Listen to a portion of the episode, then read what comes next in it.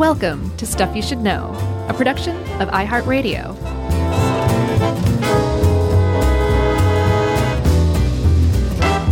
Hey, and welcome to the podcast. I'm Josh, and there's Chuck, and Jerry's not here again. She's kind of checked out, frankly. And this is Stuff You Should Know, uh, the Wright Brothers edition, which, frankly, um, I've been using frankly a lot in the last few seconds. Mm-hmm. Frankly, is um, I think grew out of our wind tunnel episode. Am I correct in presuming that? Mm, I don't know. I don't remember. I know. I think this is just on a list. Oh, okay. Whatever. Sorry. uh, I will say though that this, um, and I know I say this for a lot of episodes, like why haven't they made a movie? But Mm-hmm. it is astounding to me that there has not been a big, sweeping, three-hour biopic about the Wright brothers. It's it's really weird. Are we still saying biopic? That's what I say. That's fine. You say Um, biopic, right? Yeah, it just makes sense to me. But um, so I, I agree wholeheartedly. And one of the things that, that struck me as I, while I was reading some research on this is that at one point, these guys, like in a test flight, got up like 600 feet in the air. And I was thinking, I want to see what that looked like Yeah. Because these are the first people, some of the first people flying, and they're suddenly 600 feet up in the air. And and this was in a glider. This is before it was powered flight. So they were really at the at the mercy of the wind right then. And I'll bet it was one of the most terrifying things eh, they've ever that's ever happened to them. And I thought that would be really something to see. And that's just one of many amazing things that the Wright brothers did. They were they were amazing human beings. Yeah, I mean the story has thrills. It has, uh, Chills? You know, it has thrills and chills. It's obviously something that changed the course of humanity. There are these like very movie-like aha moments that happen along the way. Uh, it's two guys that were not trained engineers; they were self-taught, brilliant men uh, who figured this out, but they they didn't go to school to learn it. So it's just I don't know. It's got all the right elements. I think I, I did find a a 29 minute short film from 2012 uh, that's featured Tony Hale. Oh, Uh, yeah, the great, you know, Buster Bluth. Yeah. Um, he was also the dude who he was also the dude who rocks out to Mr. Roboto in that classic Volkswagen ad from years back. Oh, that's right. I forgot about that. Yeah. But he plays one of them. I can't remember which one. And it, I, I saw a little clip from it. It looked like it was okay. Like it had a decent production value, but It sounds like a drunk history episode. I know it totally does. But it wasn't. Was he playing it straight or was it supposed to be tongue in cheek? No, he was seemed really drunk, which was weird. Oh, okay. No, no, no. It was no, it was totally straight. I mean, it's hard to imagine him like the scene that it showed was a very serious scene of him acting, and it was very hard to not laugh a little bit because I think Tony Hale's a brilliant mm-hmm. comedic actor. So Sure. it was kind of tough. I was like, oh man, it seems funny to me still. yeah. I'll have to check it out. But uh, yeah, there needs to be a big, big movie. I want to see this on the big screen. Yeah, because so again, I mean, you kind of hit on some stuff, but it's it's really important to point out that the guys who were the first human beings to create, um, to to have to undertake a powered flight, were the same ones who invented that flying machine that allowed for powered flight, and they were a couple of self-taught amateur bike shop owners who decided that they wanted to be a part of figuring out how to get humans to fly, which was super duper in the zeitgeist at the time. It was like the thing, especially um, if you were an engineer, that you were probably thinking about. Um, there was a, a lot of uh, technological um, razzmatazz going on with things like you know the the the the telegraph, which has been around for a while, I guess. But locomotion was a big one. Trains, figuring Yeah. out how to move humans beyond just foot power or bicycle power Or Um, horsepower. or how horsepower. Yeah, um, that was that was a big deal, and and to to get people into the air flying, there were a lot of people working on that. So, in on one hand, it was also kind of audacious that the Wright brothers would be like, yeah, you know, we'll we'll toss our hat into the ring and see if we can be the ones to figure this out. Just because they were self taught and they were outsiders as far as the scientific community was concerned. Yeah, and Dave uh, Dave Roos helped us put this together, and Dave uh, is very keen to point out that like they were outsiders. They weren't trained engineers, but they were far more than guys that just tinkered in a bike shop. Um, mm-hmm. They did do that, but they they very much um, they didn't stumble upon this thing. They very much were very data driven, um, very rigorous in their experimentation, mm-hmm. and it's no surprise that they were the first. Um, they they may be unlikely, but not surprising if that makes sense. So even at the time, uh, the idea was that it would probably probably be the French who were the ones that figured out human flight, and even the Wright brothers apparently thought this. But it was still open enough that they decided that that they they they could give it a shot. And they also saw a lot of parallels. You know, they're very famous, uh, as we've said, for owning a bike shop. That was what their their trade was in Dayton, Ohio. Um, but they saw a lot of parallels between bicycling and flight. Like, for example, um, bicycling requires a lot of balance, mm-hmm. and you have to figure the same thing out when you're flying. Um, you have to build a machine in the most lightweight lightweight way possible. Um, that can also convey a human being. Um, aerodynamics factor into it. So sure. they had a bit of a head start. They weren't coming, it's not like there's nothing in the bicycling world that has anything to do with this, especially if you're an engineer and thinking about things like aerodynamics as far as bicycling eh, bicycling is concerned. You can translate that to to flight, and that's what the Wright brothers did. Yeah, I mean, a plane is just a bike with wings, right? Basically, or at least the early ones kind of were. That's sort of like a, a, kite and a bike. My dad's always said that. He oh says, yeah, Junior. If anyone ever asks you what the difference between a bike and a plane is, you tell them nothing. then he'd pop some ginseng and go along his way. That's right. All right. So the Wright brothers, uh, of course, Wilbur and Orville, they were born um, to parents, Milton and Susan. They were the third and fourth sons. Uh, there were seven kids total, two, um, a pair of twins, a pair of twins, just two people. Yeah. I, kept wanting to make it four people. A, a pair of twins. One set of single set of twins. There you go uh, died in infancy. So there were um, five kids that grew into adulthood.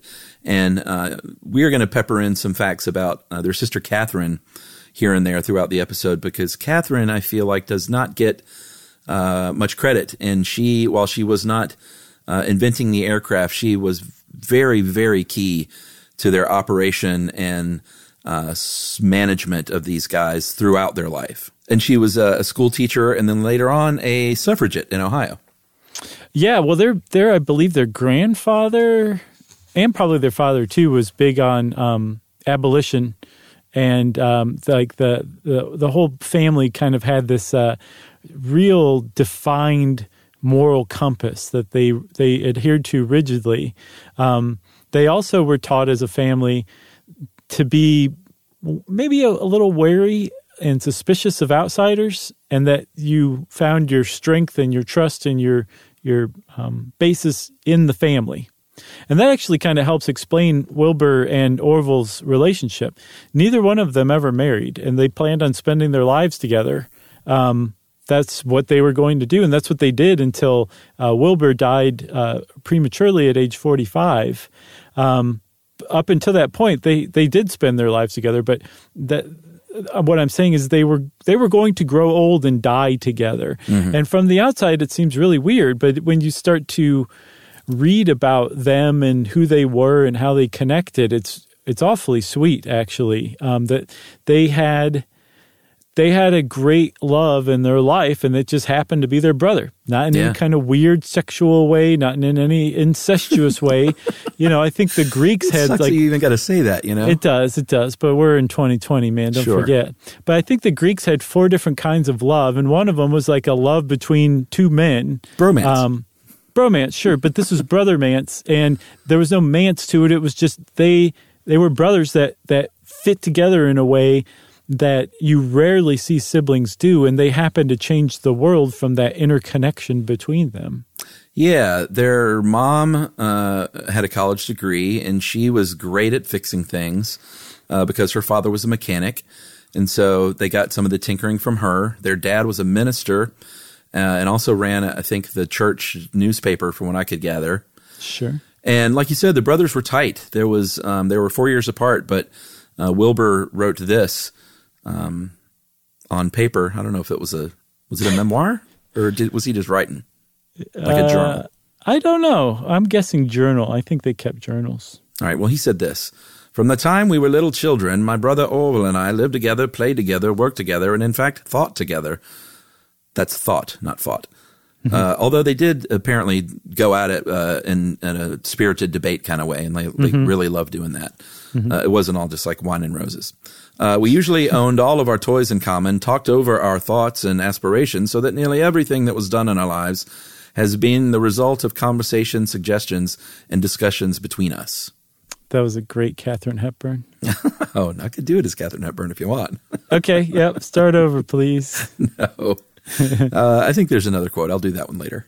Okay, so th- that kind of goes to show you, like, just how how connected these guys were just from a, a, very very young age. And they were, they were four years apart. I mean siblings that are four years apart usually don't keep in touch after a certain age let alone spend their lives together you know? So um, it was pretty cool that they had like that kind of connection and the fact that the if you put the two of them together they were greater than the sum of their parts basically.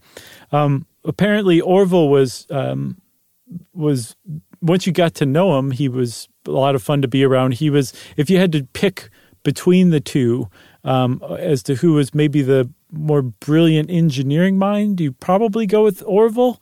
But that's not to say that Wilbur was any kind of slouch. Um, and of the two, Wilbur was the more outgoing uh, uh, person. Um, Orville was very, very shy. And Wilbur even experienced a pretty big dip in his outgoingness he had a years long depression um, that derailed his college career. He was going to go to Yale, study to become a minister, and do who knows what else. Um, and he was playing hockey one day, and I guess took a stick to the face, and I think a couple of other things because he had a, a long standing digestion and heart problem after that. But after his face healed, something something changed in him, and he he went into a years long funk. And rather than go to college, he directed his energy toward uh, nursing his ailing mom, who was dying of tuberculosis around that time, and uh, spent a few years um, rather rather than going to Yale, staying home and just kind of being uh, pretty down in the dumps about things. And it, luckily, he had Orville around. Orville was also a indefatigable optimist who helped um, the brothers through some really dark times, and this was one of them. Yeah, Wilbur didn't even graduate high school because of that, which is mm-hmm. remarkable.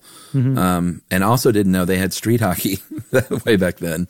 Right. So that's something I learned too. But uh, yeah, at um, Orville was uh, like even from a, when he was a kid, he would go door to door um, collecting bones and selling them as uh, as fertilizer to the local fertilizer place. Sure. Uh, he built a printing press, and then when he graduated high school he launched a newspaper, the West Side News, and that's when he got Wilbur sort of out of his depression. He's like, "Come on, brother, you you get on over here. Uh, you can be the editor. I'll be the publisher." Um, it was the same year their mother finally did pass away in 1889 of TB, mm-hmm. and it seems like that really did kind of save his brother and put them on a on a, on a renewed shared path together. I think. Yeah. So um, the shortly after that, I'm not quite sure what year it was, but the bicycle was a, a big deal. Um, I guess it was 1892. I'm sorry. The bicycle craze um, was in full swing, and they decided that they would um, pool their their uh, common talents together and, and, open a bike shop in Dayton. Um, and that's what they did. They had a bike shop for a while, uh, for many many years, even after they were um, steadily um, experimenting with human flight. Um, Katharine managed this, that bike shop, by the way. This was so you know she was the only one in the entire family to, uh, aside from her parents, to graduate from college. She was yeah. the only Wright child. Yeah, I did. couldn't get I couldn't get a lot. I tried to find out. You know, it's kind of one of those things where when they're five uh, kids that live into adulthood and mm-hmm. two of them are the Wright brothers you're like, well, what did the other ones do? And there was a lot of good stuff on Katharine and how she assisted them through the years, but I couldn't really find out anything else about the other uh, the other ones. The other two were older brothers, and both of them weirdly became bookkeep bookkeepers. Hmm. I don't know right. why I said it odd the first time, but the first one became estranged from the family, moved to Kansas City. The other one moved to Kansas City, got homesick, and came back to Ohio and then became a bookkeeper. Right, And that was well, no it. They that. they led no, they led rather unremarkable, you know, solid lives. I mean, they didn't invent the airplane, but there's no shame in bookkeeping. no, they didn't. But Katharine, um, you know, the fact that she was the only uh, Wright child to graduate from a full four year college with a degree, um, she also did that while she was taking care of the family after her mother died. Like the whole family was Yeah. like, "Well, you're the only woman here, so you got to take care of the family." And then she also um, came back from college. I think she went to Oberlin, and um, became a teacher while she was also taking care of the family too. So she does deserve a lot more credit and kudos than she gets for sure. Uh, yes, the C and the K. So let's take a break. Yeah, Yeah. and let's talk a little bit about what's going on there at that bike shop right after this.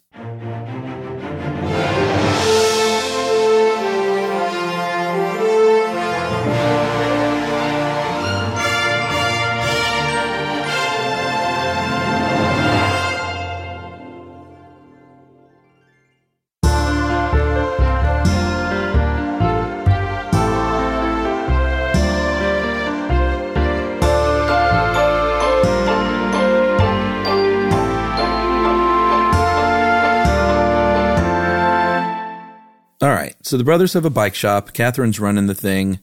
They're tinkering around in there. The world, uh, you know, previous to this bike shop opening in 1892, like you said, there were um, electric trolleys going around, and Carl Benz had built the first like real good automobile. And these guys were, you know, they liked their bike shop. It was doing great. But Wilbur was like, you know what? I'm, I see what's going on in France, and I think that we can do this, brother. Like, who cares that we're not college educated? Who cares that I didn't even finish high school? And who cares that we're just bike shop owners in Dayton? I think we can we can invent a powered airplane. They didn't even call them airplanes at the time, a powered flyer. And so he wrote to uh, the Smithsonian Institution in D.C.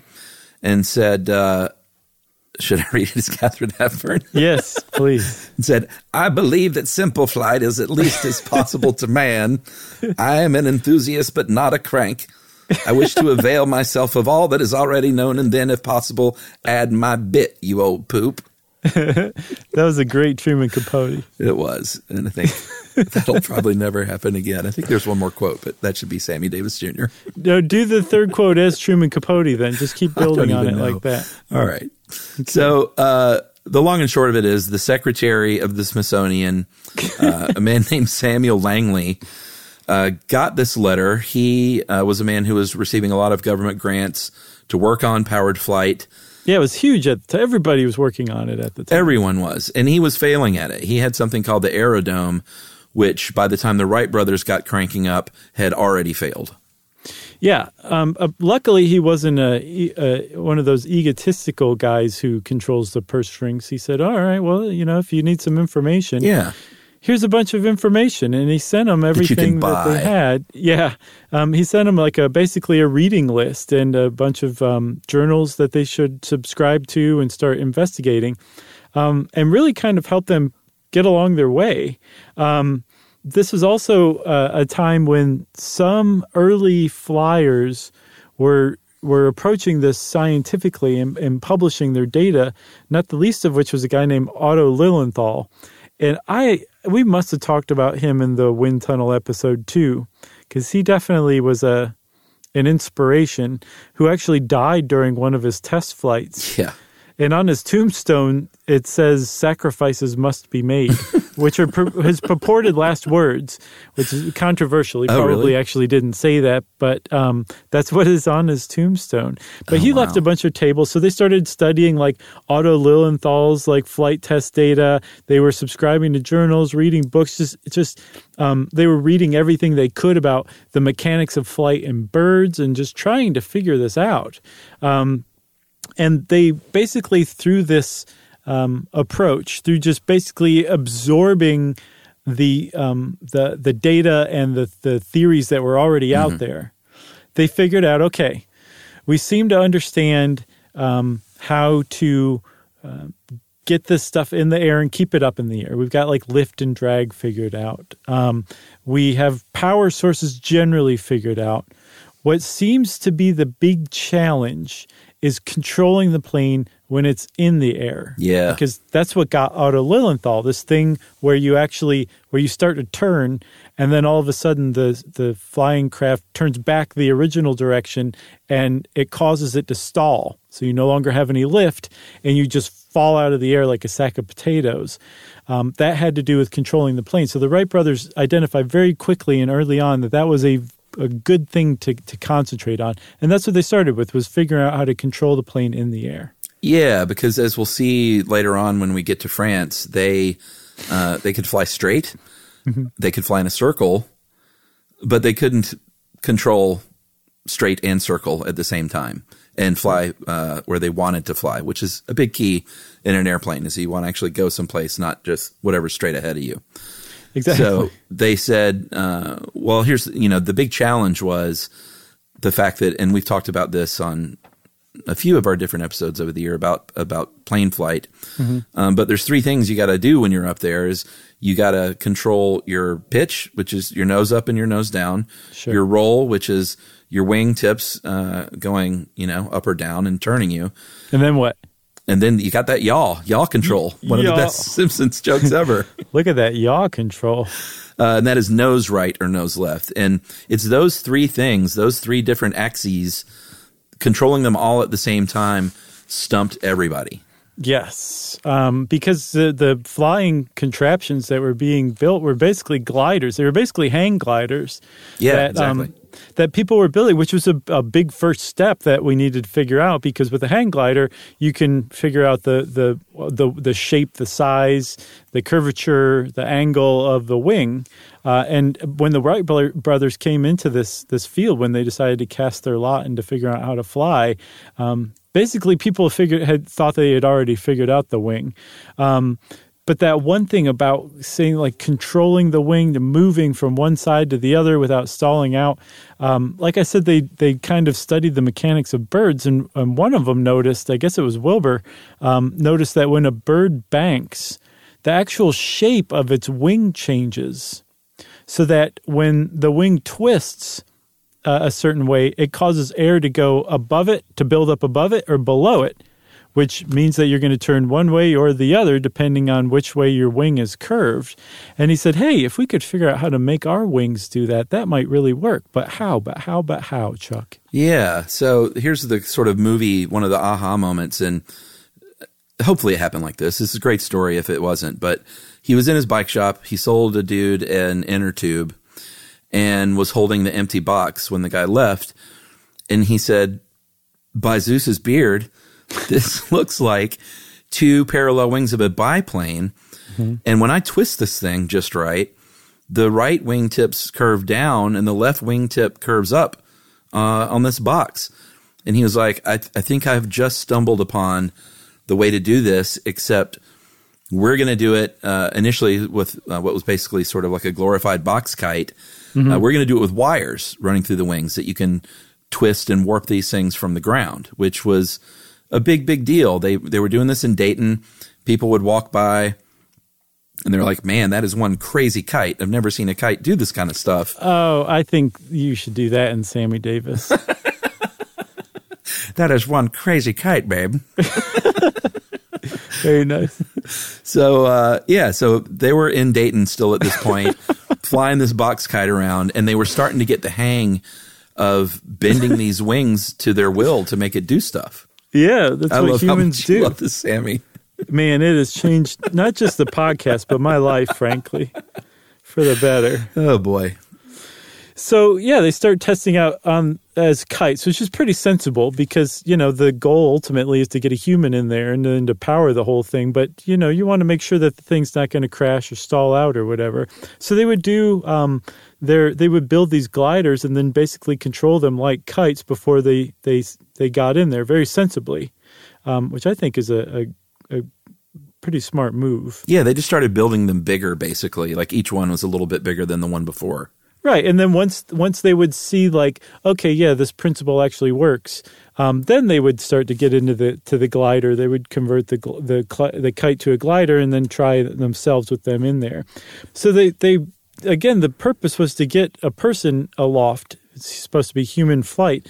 Um, but they, they realized that to get a human in the air, you needed a really, really big glider, or you needed a really good, strong headwind. And they didn't have the money or the resources to build a really, really big glider of the size that it would have taken to just fly it around Dayton. So they started looking for places that have um, really high winds.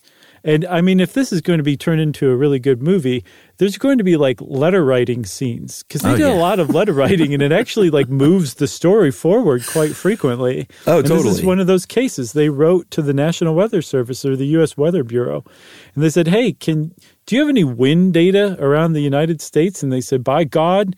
Sorry, by Zeus's beard, we do. we have reams of that stuff, and they sent them the um, September and August, I believe, weather data for the United States, all the weather stations across the United States, and they started pouring over the data looking for reliable, um, strong winds, and they they found several. Yeah, what they wanted though was um, they wanted to kind of work in private. So they said, who has a lot of wind and not many people around? And where they landed, uh, quite literally, was Kitty Hawk, North Carolina. And this is at the uh, Outer Banks of North Carolina, which now um, is sort of a different place. I mean, it's still, um, it's not like Daytona Beach or anything. but back then there was like not much of anything there. It had really good wind. Yeah. It had sandy dunes that if you did crash this thing, it wouldn't be as bad as, as crashing like in a in a hard field and like a frosty field in Dayton, Ohio. And so they said, "This is the place. Let's go down to Kitty Hawk." Uh, they did so in 1900 with a, a 17 foot uh, wingspan glider. Uh, they had that same you know same wire technology to bend these wings like the box kite Yeah. and they couldn't get it off the ground uh, with a passenger, so it couldn't be a glider. And they said we still got to treat this thing as a kite, basically. Yeah, they they went back to the drawing board. They couldn't figure out what the problem was, um, and they they realized that there might have been something wrong with the wing. So they started kind of pouring themselves into the wing a little more. Um, they figured out that maybe the the curvature of the top of the wing needed to be taller and closer to the front, and they came up with a, another glider, the 1901 glider, which had a 22 foot wingspan, and went back to Kitty Hawk. Um, and this time they they did manage to get in the air. Um, they took this glider for a flight, but just like with Otto Lilienthal, it stalled out with Wilbur on it, and it crashed to the ground. He cracked his head open on a um, strut, a wing strut, I believe, and um, could have died. He was very lucky he didn't die, but he didn't. Um, and they said, "Okay, well, back to the drawing board. We we've got to figure this out." And they they figured something out that I think probably pushed them along they what they were doing wasn't wrong. They were following data that was wrong From the guy who died, from Otto Lilienthal. that should have been their out- first clue. They figured right. They figured out that his data wasn't um, particularly reliable, um, or it was just plain old incorrect, and that there was also something called Smeaton's coefficient, which was the value for air density that you would use when you were figuring out things like drag or lift, and they went back to the drawing board and said we are going to have to conduct our own experiments and create our own tables. Yep. And this is when they built their very famous now, thanks to our episode on wind tunnels, wind tunnel. That's right. Um, they, like we said, there were wind tunnels around, but uh, they had one themselves. I think it was about six feet long, and they built 200 little uh, model wing designs because you know we've said it before, but it bears in mind repeating that they're working with. Um, these wings are stacked, so it's not just like it's not a. Uh, why is that funny? Forget it. I think I know what you're talking about. Okay. It's it's not just a single wing coming out each side. It's like a biplane or a box kite. So you've got you've got four different well not four different, it's really two different things you're trying to figure out. But you've got four wings and you know, they had to carve these things to um, you know, they had like what if the top wing is a little bit different and the bottom wing is a little bit different. So it's a lot of experimentation that went into this. Yeah. They built 200 model wings uh, and tested them in that little wooden wind tunnel.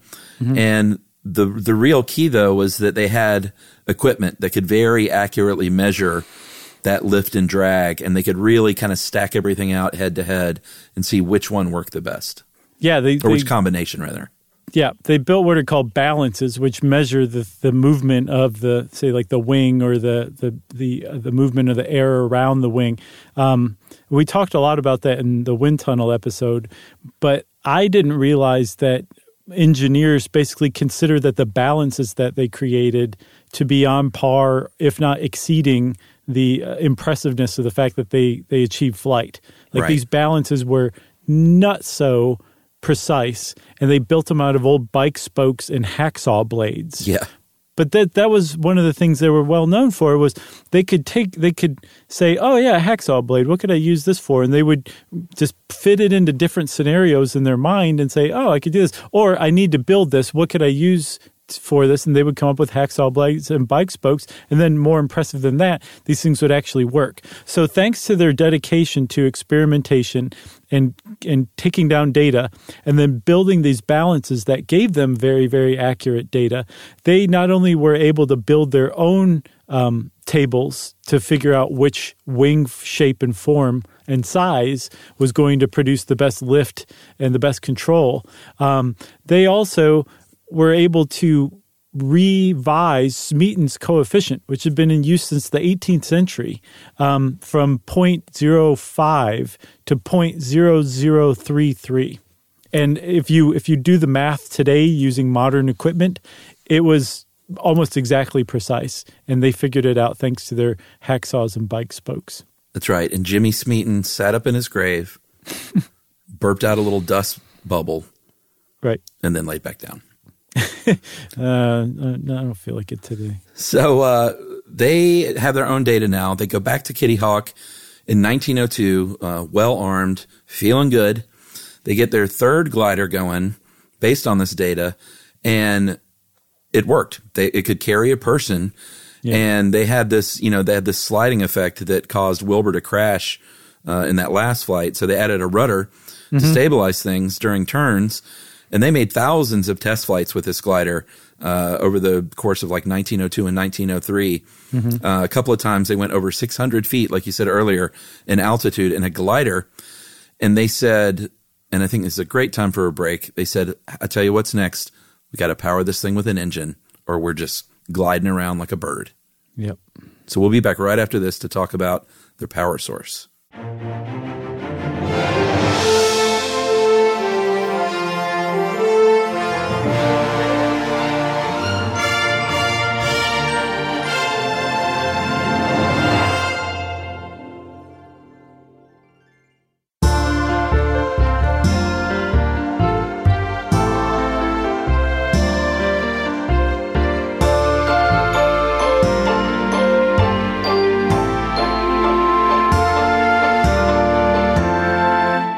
Okay, Chuck. Um, so they have they have the the shape, the size, the design of the actual flying machine, but unless they power it, it's just gliding basically. And they knew that gliding wasn't going to cut it.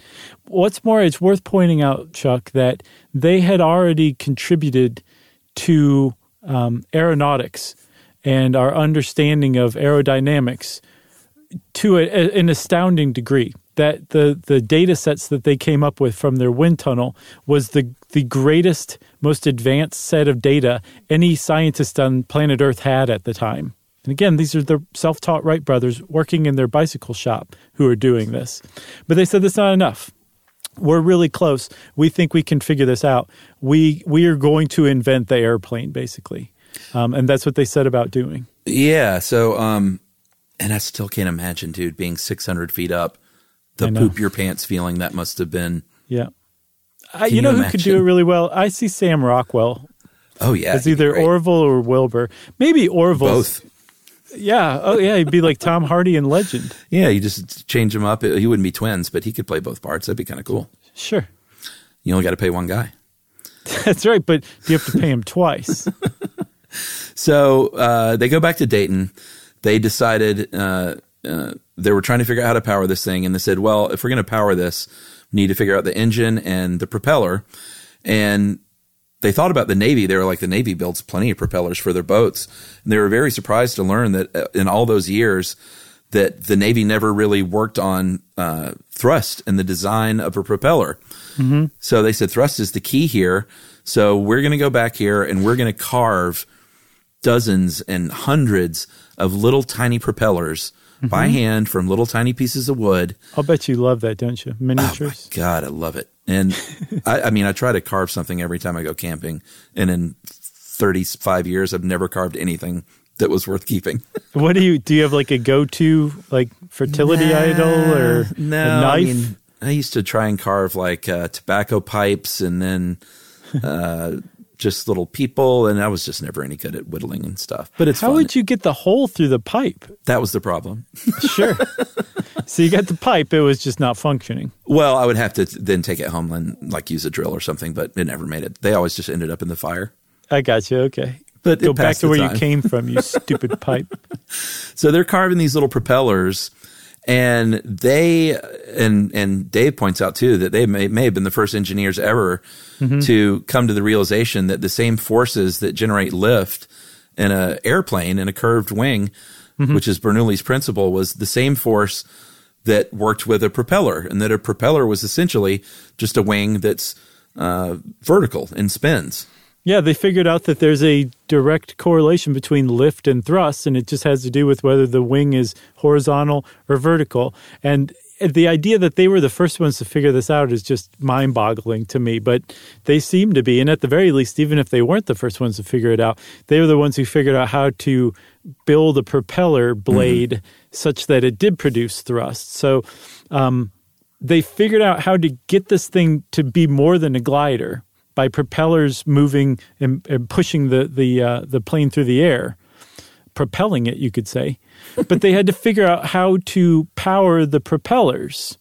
And that was a big, big problem because at the time, the thing that had held people back for a very long time was um, steam technology was basically all you had. Yeah. And you just were not going you were you were not getting off of the ground with a steam engine.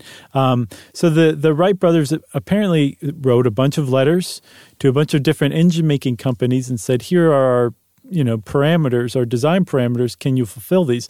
And they couldn't. Not a single company came back and said we can do this. Although apparently a couple did but but said we could do this for you know right. a king's ransom. Yeah. And they're like we can't afford that. So the wright brothers being the wright brothers just said we'll just do this ourselves. Yeah. We'll go back to that bike shop. Mm-hmm. and they had a guy working there named charlie taylor who was a machinist and he was you know it just sounds like another one of these guys that was just really good at figuring stuff out in the movie, Charlie and Katharine would be romantic interests of one another. It'd be super cute. Oh, well, there's actually a sad story later that involves that, but will we'll it say, make the story even better? We'll save though? that for the end. Okay. Um, let's say just they just had a brief fling, and maybe she inspired him to tinker better. Okay. Does it work that way? Sure, it can. Why not? or maybe she gives him the brilliant idea during some like hot coitus. I guess. I was thinking maybe like a, a rowboat ride on the lake, but sure, coitus. I guess you could have coitus in the in the rowboat on the lake. we should just abandon this. All right. So Charlie builds a hey, sixth grade classes, by the way. oh, I know. We should probably take all that out. okay. So Charlie builds a four-cylinder engine out of uh, aluminum, and no one had ever used aluminum before in aircraft construction. So mm-hmm. this was a, yet another thing that the Wright brothers and uh, Charlie Taylor came up with that would uh, ended up like revolutionizing aviation. It became the backbone of aviation. Right. Was using this lightweight aluminum, super strong, super light, and they connected this thing to the propeller using bicycle chains. Yeah, and if they if they weren't showing off before, they were by then because the engine they created, they figured out they needed a minimum of 8 horsepower and the engine they created was 12 horsepower. So it had more than enough to to power the propellers which would produce thrust which would actually create powered flight. And those bike chains um, were pretty ingenious too because there were um, two uh, sets of gears, one on each side going toward uh, each propeller, and those bike chains connected the propeller to the engine. But they to keep the propellers from shooting the I guess it would be yaw out the yin yang um, from creating a gyroscope with the two propellers going the same way. They they decided to have the propellers go in the opposite direction of Yeah. one another. To make that happen, they just turned one of the bike chains into a figure eight. How ingenious is that? Yeah, going in opposite ways, kind of like, oh, I don't know, like you see on airplanes these days. Exactly. So the Wright brothers figured that out too. So now all of a sudden they put all this stuff together. They put together some controls because remember, controls were like one of the big. Oh, yeah. um, that was one of the big challenges. They figured out a whole set of controls that controlled the rudder, that controlled these elevators in the front of the airplane that kept the nose from diving or lifting too much. Um, and then they had the uh, the little lever that that um, warped the wing one way or another to let you bank. So they, they could control pitch, roll, and yaw on a engine powered aircraft with dual propellers, and they were ready to go. All right, so here's how this thing is actually flown, which is pretty interesting because you know, like you said before, um, they were figuring out like the biggest trick was how to figure out how to control this thing so you could make it go where you wanted it to go, and no one had really done this effectively yet. So it sort of um, operated like uh, like you said, like a hang glider, and that the pilot is laying down on his stomach in the middle of the plane. uh, yeah. You've got the engine on the right, and then right in front of the pilot uh, was what was known as the elevator, which Right. are two little um, stacked wings that could be adjusted, and you adjust them with a little wooden lever in the left hand of the pilot to control the pitch, uh, and that is nose up or down. Right. Um, and those apparently used to go in the back of the plane, and uh, Otto Lilienthal um, crashed with the elevators in the back. So the Wright brothers were the ones that moved them to the front, which helped quite a bit. That was a big one. Um, there was also the hip cradle. Yeah, that side They- to side. Yeah, it was like using your hips to to steer the plane, basically. Um, and so the the the this little the hip cradle that you laid in um, was connected to wires that pulled on the wings that caused them to warp one way or another, and then it also was connected to the rudder so that that would stabilize um, yaw as well. So you had two different mechanisms that controlled three those three different axes. It's very and now ingenious. all of a sudden it really is super ingenious. Now all of a sudden you have a plane that's that's under human control. Right. Like they couldn't figure out at this point a, a joystick that could control all those things at once. So that, Right. that hip cradle was, I think, pretty smart. Um, to take off, like this is the one thing I actually never knew. I always wondered how did they, like, surely they didn't have that engine powerful enough to get them going and take off. Uh, and that is correct. They actually had to get up in the air for those 12 horses to do their work. And to do that, they slid this thing on a dolly uh, on a 60 foot rail, basically, uh, by the hub of a bicycle wheel. So they get it going on this dolly, and then it launches, and then that's when the engine has enough, uh, I guess, enough of a head start with the thrust to get it going in the air. Yeah, so when the thing kind of launched off of the, the rail, it was in glider mode a little bit. is the- Sure. that helped the engine kick in or take over, get enough power. Yeah, I mean, I imagine they had the engine going though, don't you think? No, they no, they totally did. But like you were saying, it wasn't enough to just go from a Gotcha. standstill. Yeah, yeah. they needed that that gli- that glide to get it started. right. So on uh, December seventeenth at uh, ten thirty five a.m., actually there was an unsung test flight that doesn't get a lot of praise. But on December fourteenth, they tried their first attempt in this this this powered flyer, and they tossed a coin to see who would go, and Wilbur won, and it went um, down the track and went off of the track and crashed immediately and broke the elevators. so they took three days to repair the elevators, and on the next try, on December seventeenth, it was Orville's turn, and so he became the first human to fly in a powered flight. Or- Orville Orville Wright did. He flew for 12 seconds, um, uh, just a few feet, I believe. I don't. I think it was about 120 feet, um, but it was controlled. He landed it, and it was a it was a genuine powered flight. And from that first flight, I think even from the one that um, that Wilbur tried three days before, they were like, "This is going to work." Yeah. I can tell from the way the controls responded, and like this is going to work. We just gotta we just gotta keep trying. So they did. Yeah, so on that same day, they did three more flights. And the longest one, Wilbur, I love that they were taking turns. I think that's so cool. Yeah. Um, Wilbur piloted uh, 852 feet in about a minute in the air, which is remarkable. Like, this is the moment of the movie, you know, where everyone is just going crazy. It's like the high point of the film. And uh, then they go in, and just like a movie, they go inside. They're having a cocktail. They're warming up, and they're so happy. And a big gust of wind comes in and lifts this thing off the ground and smashes it and breaks it into pieces. Mm-hmm. Oh man, can you imagine? Yeah, so yeah, I can't imagine seeing that. You'd just be like, "Oh, look, the thing's uh, being lifted into the air. Look at it glide. Oh God, no!" They're like, "It's tied down," and then Sam Rockwell goes to Sam Rockwell, "Yeah, but crash." right? Yeah, that's the problem. So um, they apparently were not particularly worried about this at this point because they had already shown multiple times that this proof of concept was was it, it would work. Yeah. Um, that they had they had undertaken the first flight, uh, they'd done it basically.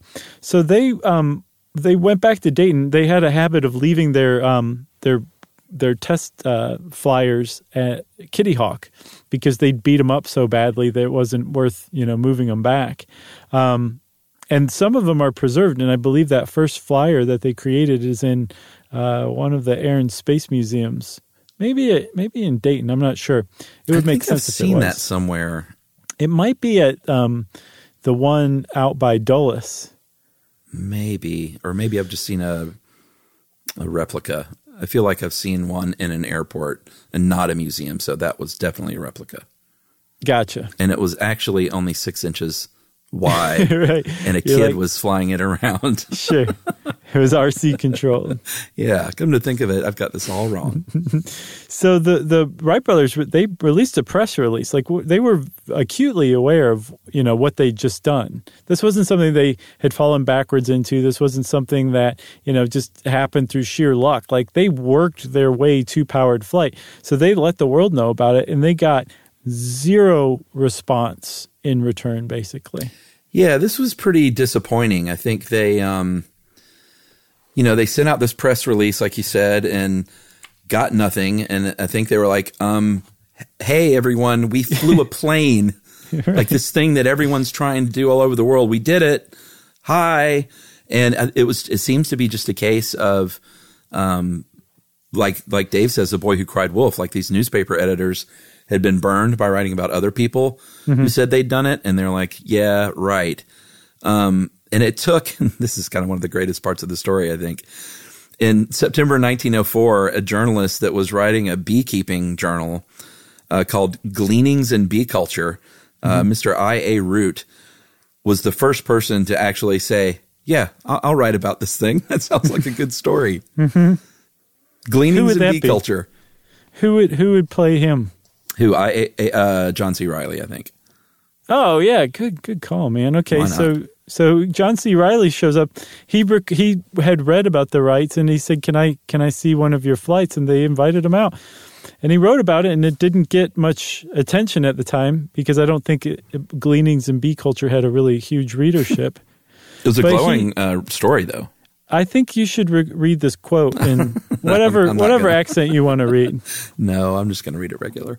Okay. Uh, God and His great mercy has permitted me to be at least somewhat instrumental in ushering in and introducing to the great wide world an invention that may outrank the electric cars, the automobiles, and all other methods of travel, and one which may fairly take a place beside the telephone and wireless uh, telegraphy. Am I claiming a good deal? Well, I will tell you my story, and you shall be the judge. So that was pretty good. I mean, for no accent whatsoever. oh, I thought you were talking about the actual article. so, um, yeah, they, they still didn't get any kind of attention from that, but it is a pretty great little footnote to the whole thing that that was the first article that was written on them. Yeah, they, gleanings in bee culture. they even wrote the War Department and said, "Hey, we invented an airplane. Um, do you want to buy it?" And they said, "Nah." Yeah, one of the reasons why was because the War Department was like, "Well, can you send us the specifications?" The Wright brothers were like, "No, yeah, we invented again. this, and yeah, you give us a contract first, and then we'll give you the specifications." And the War Department said no. even worse than the fact that they weren't getting any kind of credit for their accomplishment and no takers on um, selling their, their design was that over in France, remember we said that even the Wright brothers thought that the French would be the first to, to a powered flight. Um, the French were convinced that they would be the first to the powered flight and that they had cracked it. There were um, there was a Brazilian balloonist named Alberto Santos Dumont. I think they made a movie about him recently. He's a super colorful character, right? I don't know. I believe they did. He gave a demonstration he in gets Paris. And the Wright he got brothers a movie. yeah. I, I, I feel like they just called it Dumont with an exclamation point, maybe. Huh. Um, but he he flew a plane in Paris, I believe, of his own design, um, and it just flew in a straight line, no control. But it was enough at the time because again, no one was paying attention to the Wright brothers. It was enough for the French to be like "Sacre bleu," you know, this is this flight has been achieved, and the the Wright brothers are like, "No, this doesn't. No, what we're doing is so much better than this." 1908, there was a guy, a Frenchman named Henri Farman, who was the first to fly a powered plane in a one kilometer closed circle. This is 1908. It, it bears mentioning that the Wright brothers, who again, they're total outsiders, no one's listening to them. Three years previous to this, they had stopped the experimental stage. They had reached the point where they had produced a reliable plane. And by 1905, three years before this French pilot did that one kilometer closed circle flight that just knocked the socks off of the French, um, they had done a 24 and a half mile circle in 39 minutes. The Wright brothers had three years before this. And so imagine accomplishing this and then seeing people doing like like preschooler stuff compared to what you're doing, getting all of this praise and attention and press lavished on them, and no one's listening to you. This is the situation that the Wright brothers found themselves in at the time. Okay, so Wilbur has had enough. He goes to France in 1908 on August 8th, mm-hmm. and he said, You know what? I'm going to go demonstrate this thing. I'm going to show them that flying straight is stupid, and I'm going to show them that we can actually make this thing turn and do whatever we want. And so he went to a little small racetrack outside of Le Mans and uh, got on the ground and said, Gentlemen, I am going to fly. And they all spoke French, and they were like, well, I don't know what What'd he say? said, but uh, He said something. I think he's about to do something big. so uh, he he flew, and if the French were like sacre bleu at that one flight, they were really knocked out at this one. Uh, they all realized that what was going on in front of their eyeballs was something that the French had never accomplished, that no one had ever accomplished before, and that they were basically done. And uh, there was a Frenchman supposedly that was there uh, that was quoted in the newspapers by saying, "Nous sommes battus." Uh, we are beaten. Yeah. So I mean, imagine being like a, a French at the time and seeing like, you know, somebody in a, a hang a hang glider with a bicycle gear on it and being like, people are flying, people are flying, and then somebody shows up in like a. a a Piper Cub is like, watch Yeah. this. That was kind of the level of knock your socks off that that the French saw, um, and that was it. Like from that point on, the Wright brothers were overnight sensations. They were the first superstars of the 20th century for being the first to fly, and they finally started to get their acclaim. So yeah, these guys are superstars. Katharine is actually, uh, if you remember, we haven't talked about her in a bit. She's actually a superstar too, because she goes with them. She learns French for the express purpose of helping the brothers out while they go on uh, an eventual European tour. Um, she negotiates a deal with because these guys, you know, I get the sense that neither one of them were businessmen, and they really sort of had their head in the invention game. And so Katharine was really key for, you know, initially managing that bike shop and then helping them out with their journaling and data keeping. And then uh, she's the one that actually negotiated with the army because, Oh, yeah? uh, yeah, the army said, "Hey, we'll give you guys some money. Uh, we'll give you guys twenty five thousand dollars as a grant, but you got to be able to fly a pilot and a passenger." Um, and I presumably, you know, a couple of bombs or something and a gun, maybe Sure. would be my guess. Or at the very least, a guy with a rifle Yeah, on sure. the side. Yeah, something So- on the hip. Was this before or after um, the tragic game of hide and seek with Katharine and Charlie Taylor, where he hid in the trunk and, and got locked in and suffocated to death that you referenced earlier? I don't know. I'm not sure.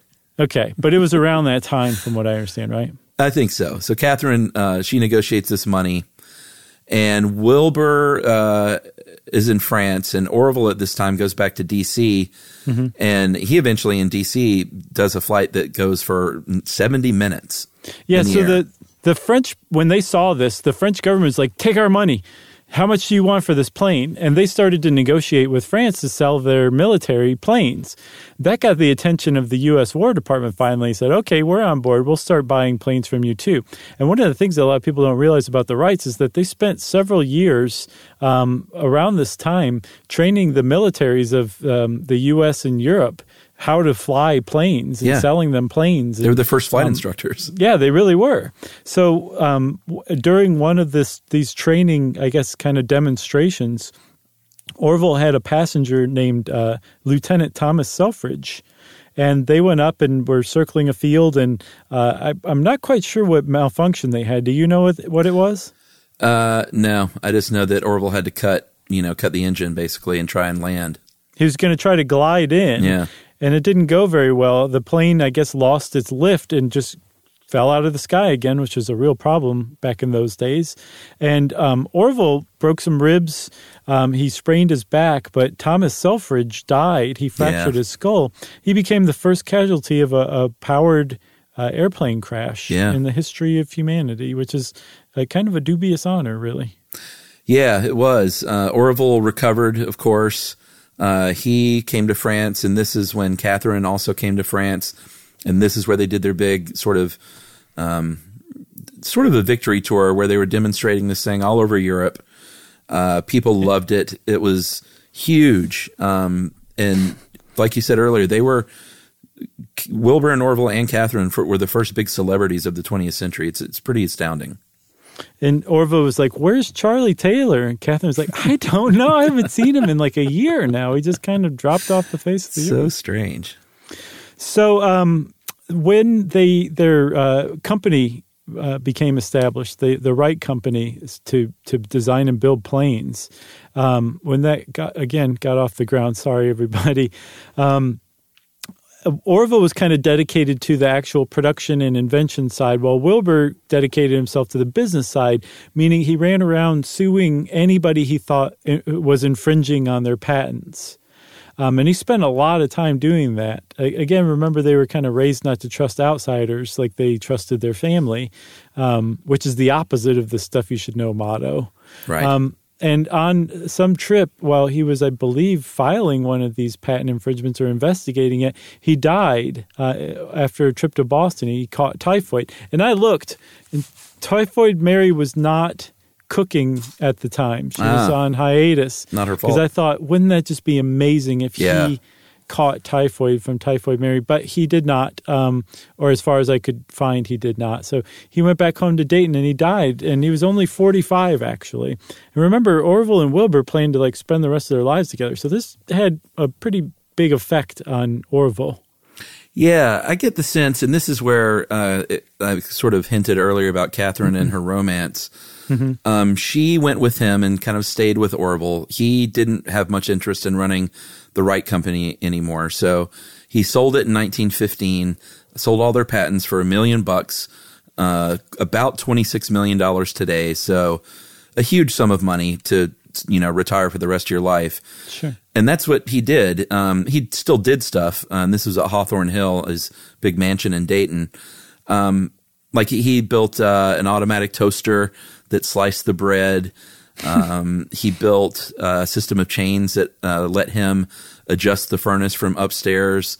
He built a circular shower. Like he was, he was never going to stop building things, but it was all. I got the sense in just sort of uh, retirement hobby sort of way. Yeah.